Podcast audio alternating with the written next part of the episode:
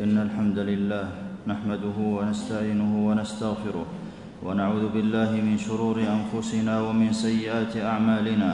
من يهده الله فلا مضل له ومن يضلل فلا هادي له. وأشهد أن لا إله إلا الله وحده لا شريك له وأشهد أن محمدا عبده ورسوله. صلى الله عليه وعلى آله وأصحابه وسلم تسليما كثيرا. أما بعد فاتقوا الله عباد الله حق التقوى واستمسكوا من الإسلام بالعروة الوثقى. أيها المسلمون يتفضل الله على عباده بمواسم الخيرات ليتزودوا من الطاعات ولحكمته سبحانه لا تدوم الأيام المباركات ليتسابق المتسابقون في لحظاتها. والمسلمون في شهر فاضل ذاقوا حلاوته ففي نهاره صيام وبذل وعطاء وفي ليله تهجد وقرآن ودعاء يغفر فيه للمسيئين ويوهب فيه للمحرومين ويسعد به أشقياء ويستجاب فيه الدعاء. أيام مباركة أذنت بالرحيل وأوشكت على الزوال موسم يودعه المسلمون. كم من حي لن يعود عليه رمضان وكتب في عداد أهل القبور فأصبح مرهونا بما يعمله اليوم. قال سبحانه كل نفس بما كسبت رهينة والعاقل من اغتنم بقية لحظات شهره فشغلها بالطاعات وعظيم القربات واستبدل السيئات بالحسنات. ومن كان في شهره منيبا وفي عمله مصيبا فليحكم البناء ولا ولا يهدم ما بناه بالخطيئات فيكون كالتي نقضت غزلها من بعد قوة أنكاثا. وإذا أكمل المسلم العمل وأتمه وجب عليه الخشية من عدم قبوله أو فساده بعد قبوله. قال علي رضي الله عنه كونوا لقبول العمل أشد اهتماما منكم بالعمل.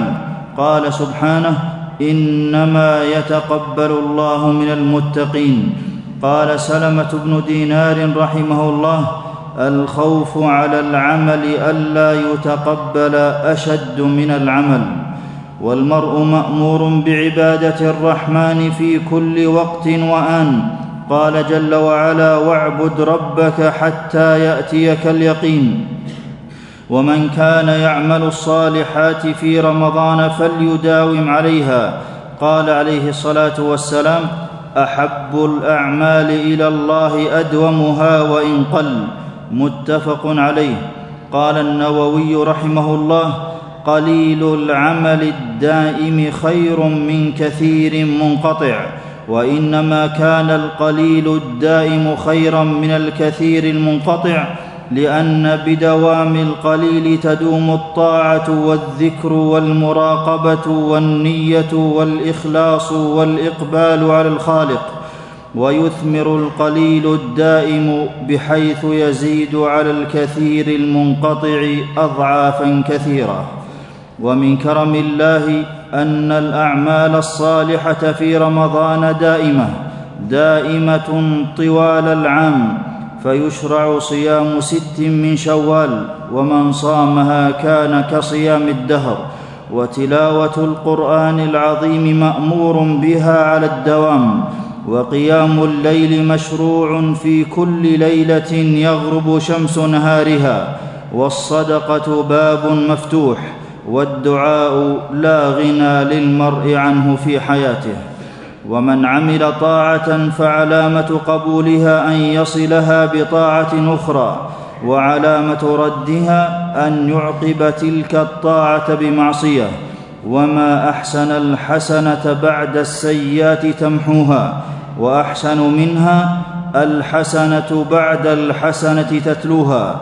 وما اقبح السيئه بعد الحسنه تمحق تمحقها وتعفوها فزكوا انفسكم بفعل طاعته والاخلاص في عبادته واختموا شهركم بكثره الاستغفار فالاعمال بالخواتيم قال شيخ الاسلام رحمه الله العبره بكمال النهايات لا بنقص البدايات وتوبوا إلى الله في ختام شهركم من جميع الذنوب.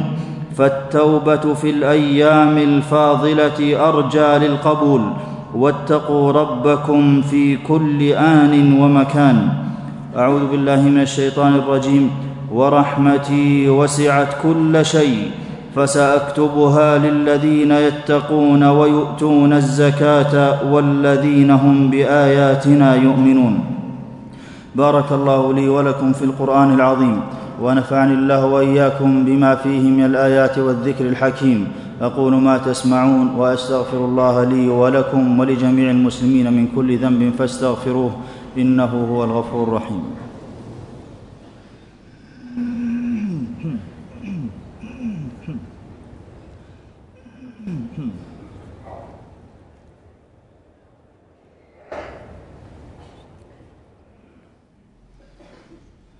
الحمد لله على إحسانه والشكر له على توفيقه وامتنانه وأشهد أن لا إله إلا الله وحده لا شريك له تعظيما لشأنه وأشهد أن نبينا محمدا عبده ورسوله صلى الله عليه وعلى آله وأصحابه وسلم تسليما مزيدا.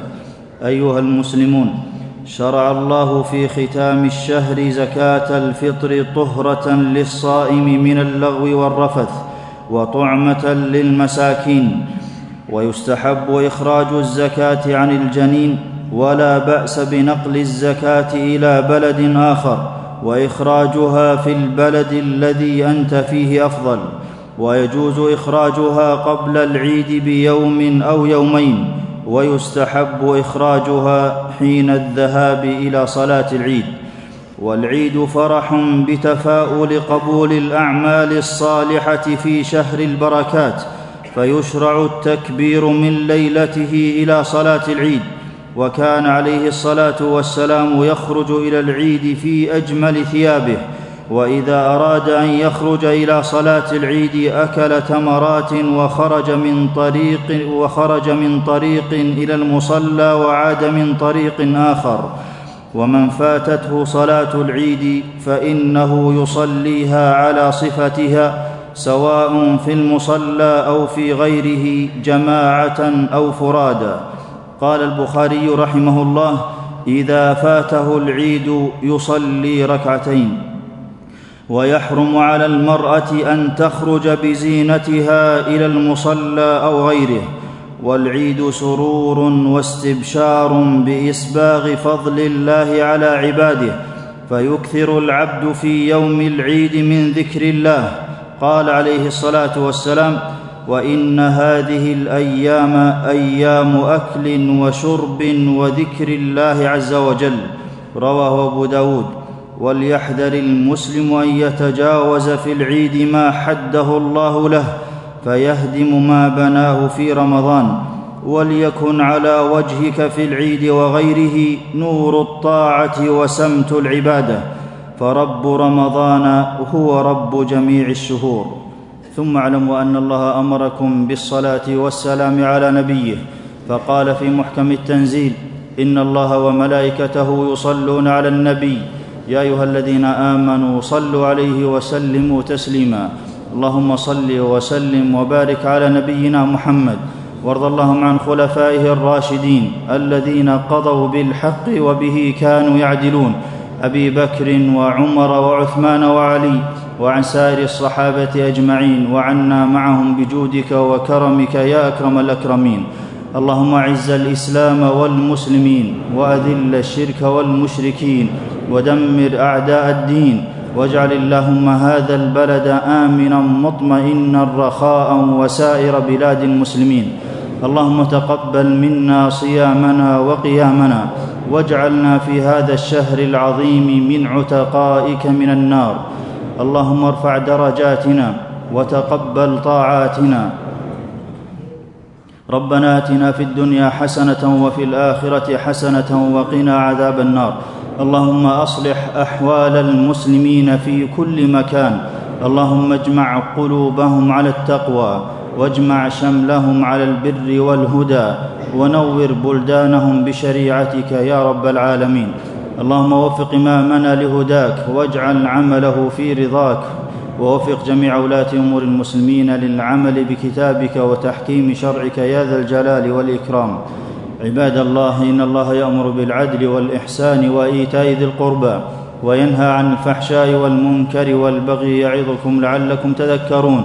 فاذكروا الله العظيم الجليل يذكركم واشكروه على آلائه ونعمه يزدكم. ولذكر الله أكبر والله يعلم ما تصنعون.